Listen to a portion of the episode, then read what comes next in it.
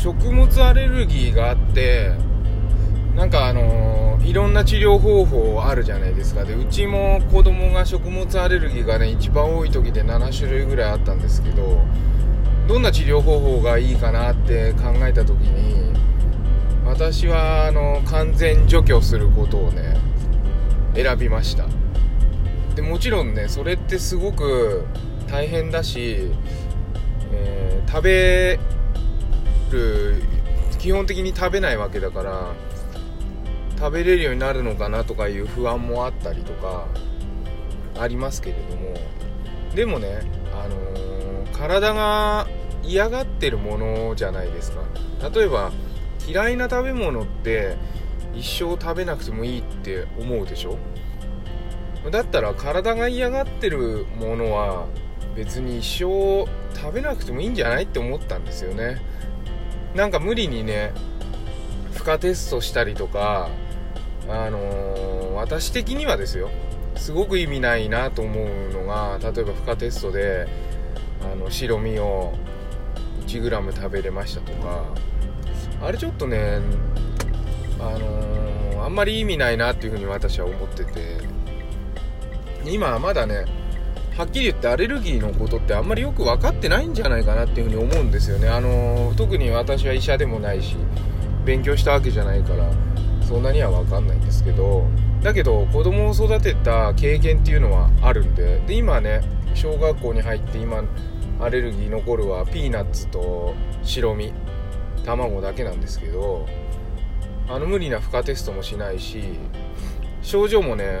ほとんど出たことなくもちろん除去だからね、あのー、やってきました。でそれですごく良かったなっていうふうに思います。そもそもねこれが食べれないとかあれが食べれないそれの言い悪いっていうのは何で判断するんですかね？なんかこう他の人たちと比べて判断するんじゃないかなと思うんですけどいやいや比べなくていいんじゃないかなって思うんですよね。だってその子はその子であって他の人ではないわけだから他の人が美味しく食べてるものを食べれなくてかわいそうとかねそういう発想自体が間違ってるんじゃないかなと思うんです。負荷テストとかしたり食べれるようになってすごいとかそういうこともちょっと違うんじゃないかなって思ってて食べれないからすごいあじゃない食べれたからすごいって何基準ですかっていう話です。よ本人の体が嫌がってるものなんだから食べたらすごくないでしょそれ。まずいでしょそれ。食べちゃいけないでしょ。なんかそういう風にあのー、本人もねちっちゃい頃から覚えていくと食べれるって知ってるもの以外絶対口にしないですから。なんかたまに保育園とかで誤飲誤飲誤食っていうかさせられましたみたいなねツイートとかたまにありますけどそれって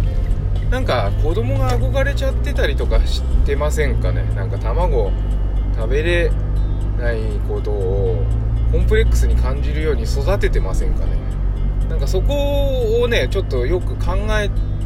た方がいいかなと。私の場合はあんまり考えたわけじゃないんだけど単純にもうシンプルにえ体が嫌がってるもんでしょ無理に食べなくていいじゃんって。ただそれだけですよね。